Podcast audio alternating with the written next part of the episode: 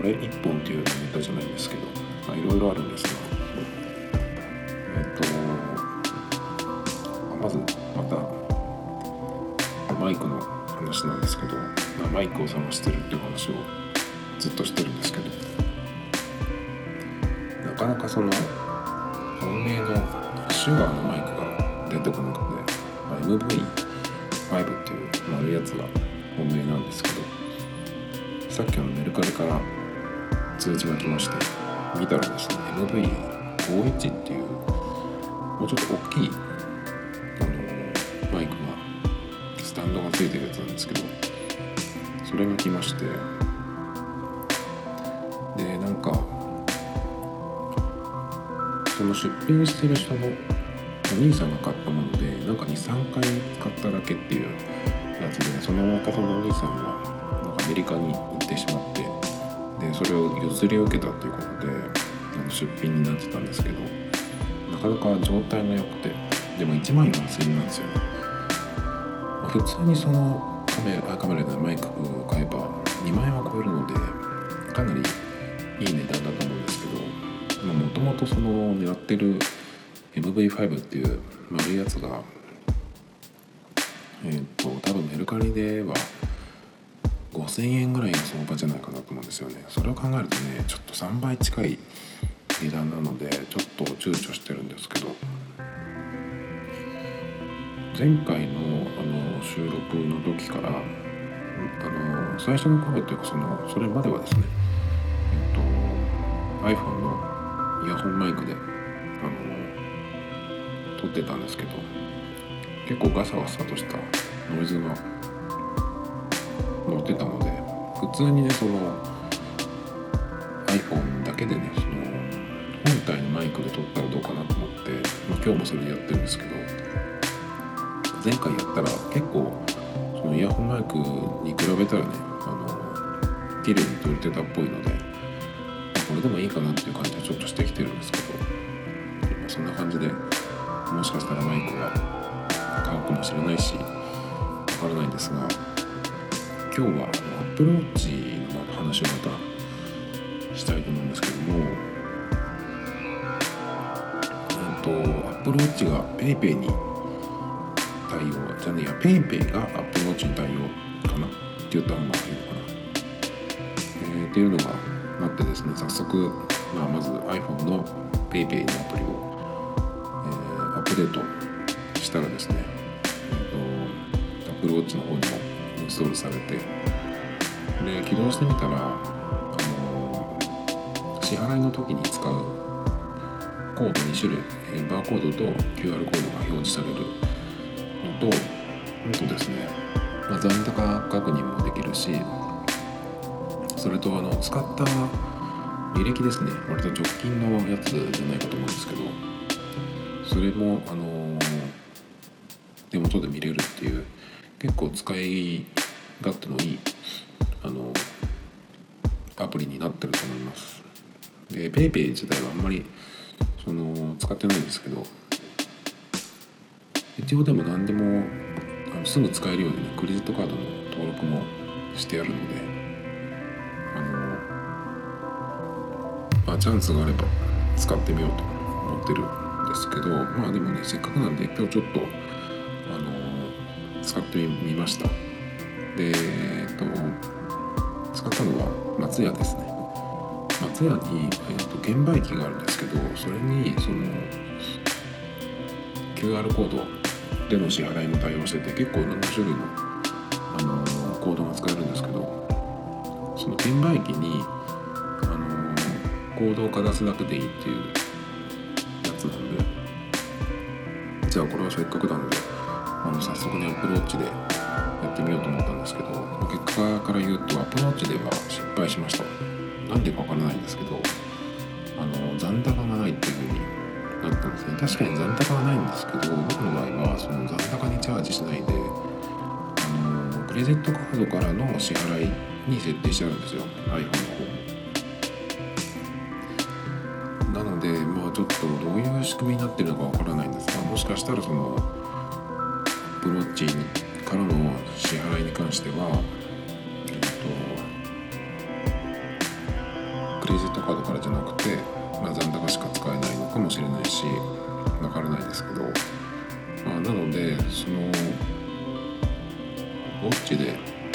失敗した後にすぐ iPhone を出して iPhone の PayPay アプリで支払ったんですけども、これも一回、えー、と失敗したんですよね。で、なんでかなと思って、えー、ともう一回、えー、と一からねその券売機を操作してやったらまあできたんですけど、ね、ちょっとなんで失敗したのかちょっとわからないので、まあ、単にその券売機側の、まあ、一時的なまあエラーだったのか、まあ、こちらのせいなのかわかんないですけど、ウォッチでねその支払いができて、しかも、えーと、支払い先がクレジットカードっていうのだったらかなりその今後PayPay は快適に使えるようになるかなと思ったんですけど、ちょっと残念でしたね。で、これはその iPhone が手元にない時とか、その通信できない状態だったらどうなのかっていうのをちょっと試してみたんですけど、試してみるといってもね、その支払いをする場所でその結局は、えーと、PayPay が使えないとなった場合にね、準備もしなきゃいけないので、なかなか面倒なんですけどね。あの Apple Pay に関しては iPhone が手元になくても通信できない状態でも関係なく Apple Watch だけであの支払いできるんですね。なんでやっぱキャッシュレスはタッチ式だよなっていうふうにちょっと今日は思いましたけど、将来的にはねなってほしいですね。設備投資がだからできないところがキャッシュレスのために、ね、潰れていくか、まあ、その現金だけしか使えないね、お年寄りしかいないところでそのガラパゴス的になるしかないんじゃないのかなっていうふうに思ってますけど、でそのApple Watchでね、えーと、えー、PayPay 使って実際に支払う使う時なんですけど、あの券売機にね今日は自分でかざすっていうスタイルだったんですけど、これレジで使う場合 Apple Watch のそのコードを表示して、まあ、レジの人にこう差し出して読み取ってもらおうっていうのもなんかちょっとやりにくいんじゃないかなと思うんですよね。 iPhone の画面に比べて全然小さいですし、結構そのiPhone の画面にバーコードを出して読み取ってもらうっていうのは、あの Amazon で買ったものをコンビニでね受け取るとき、ローソンで受け取るときなんかは結構そのバーコード表示してお願いしますっていう感じでこう読み取ってもらうんですけど、あれもあの画面がちょっと暗かったりすると読み取れないっていうこともあったりするので、ウォッチの読み取りもねどうなのかなっていう感じですね。なんとこうだって、えー、Apple Watch にコードを出すっていうのは ライン の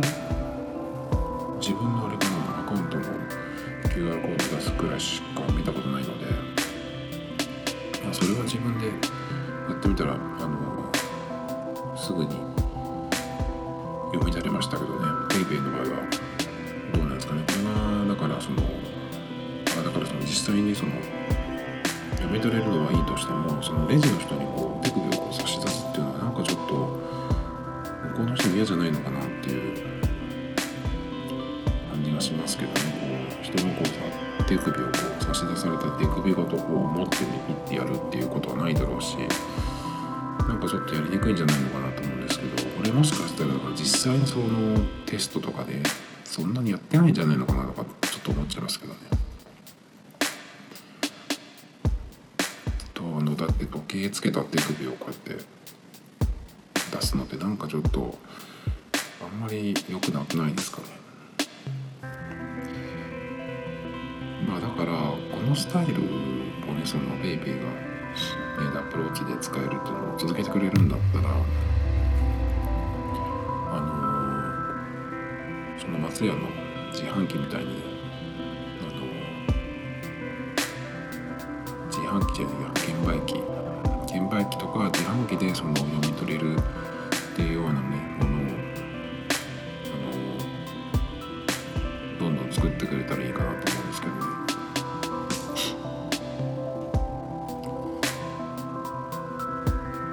でも PayPay ってその結局今どんどん店が利用できる店がどんどん増えてるんですけど、増えてるほとんどのところところっていうのがお客さん、お客側が自分のスマホのカメラであのそこのお店にあるレジの キューアール コードを読み込むっていう支払いスタイルが多いんですよね。あれだとそのお店側は全然設備投資いらないんですよね。で今は手数料もいらないっていうことなので、まあ、やりたいっていうふうに、えー、と PayPay 側に言えばキットが送られてくるんですよ、店にね。でそのスタンドみたいなのが入ってるので、それにその中に一緒に入ってる キューアール コードを貼り付けて、で、まあ、レジの前に立てておくっていう風になるんですけど、あれをやるには結局カメラがついてるスマホが必要っていうことになるので、うん、まだなんかちょっとやっぱりキャッシュレス導入っていう割にはねちょっとまだまだな気がしますけど、どうしてもね絶対に最終的にはタッチして支払い完了になる方に行くと思うんだけどな。中国とかはどんどんそっちに行けば世界的に変わると思うんで、ちょっとそちらもね楽しみにしたいと思うんですけど、ちょっと前にApple Watchに、えー、とカメラがつくっていうニュースがあって、カメラがつくのかそのベルトに、えー、とカメラをつけるっていう特許をアップルが取ったみたいな、そういう話かな、流すかもしれないんですけど、でもあの特許取る場合ってそれを使いたいから取るんじゃなくて、他のところにね使われないように取るっていう場合なので、まあ、分かんないですけど、ね、でもまあ正直Apple Watchにカメラあったらいいなと思うこともありますけど、ない方がいいと思います。またなんかあの考察団なんだってねうるさくなるしね。そうじゃなくてもあのその本当にガチの盗撮の時の小さいカメラが入った、ね、商品がいっぱい今あるらしいんでね、まあ、そういうデバイスになってほしくないですから、ない方がいいですけどね。それと PayPay つながりで言うと、今日見たニュースでえー、とコークールペイっていうコカ・コーラの自販機で、えー、とコークールペイっていうのはうーんなんだっけな、もともとコークーンっていうのがそのコカ・コーラがの自販機で使えるあのアプリのことなんですけど、コークールペイっていうのはそのアプリに、えーと、スイカとかの アイシー カードかあのクレジットカードを登録して、まあ、直接あのお金を自販機に入れなくても買えるようになるっていう、その最近始まったサービスなんですけど、結構これが良くて、まあ、その買うにはアプリを立ち上げて、えーと、自販機と接続してアプリ内でその自販機の中に入ってるね、えー、ドリンクを選んであの上にスワイプするとあの自販機からドリンクがゴトゴト出てくるっていうね、自販機にいっかいも触らなくても買えるという、ね、結構面白い現象なんですけど、結構僕も先月ぐらいよく使ってまして、ついに自販機であのキャッシュレスが実現してちょっと嬉しいんですけど、このコークンペイに、えー、PayPay が対応するということで、じゅうがつついたちから、えー、始まるらしいです。これはどういう風になるのか分かんないんですけどね。今のところその GoCompay の支払いは、えーまあ、さっきも言った通りクレジットカードが、えー、電子マネーなんですけど、 PayPay の場合はもともとその支払い方法が キューアール コードじゃないですか。でも GoCompay に対応してるってことは、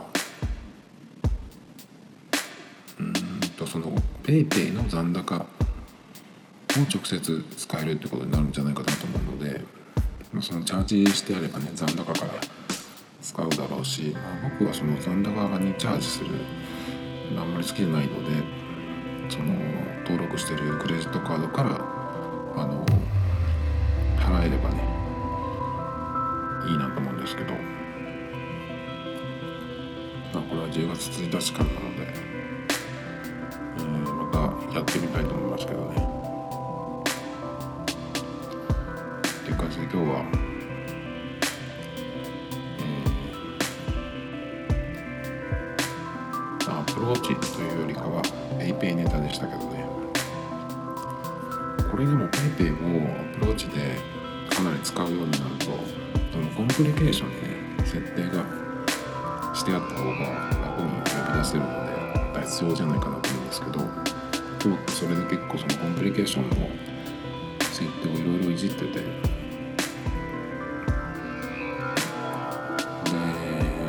考えたらそのアプローチって外に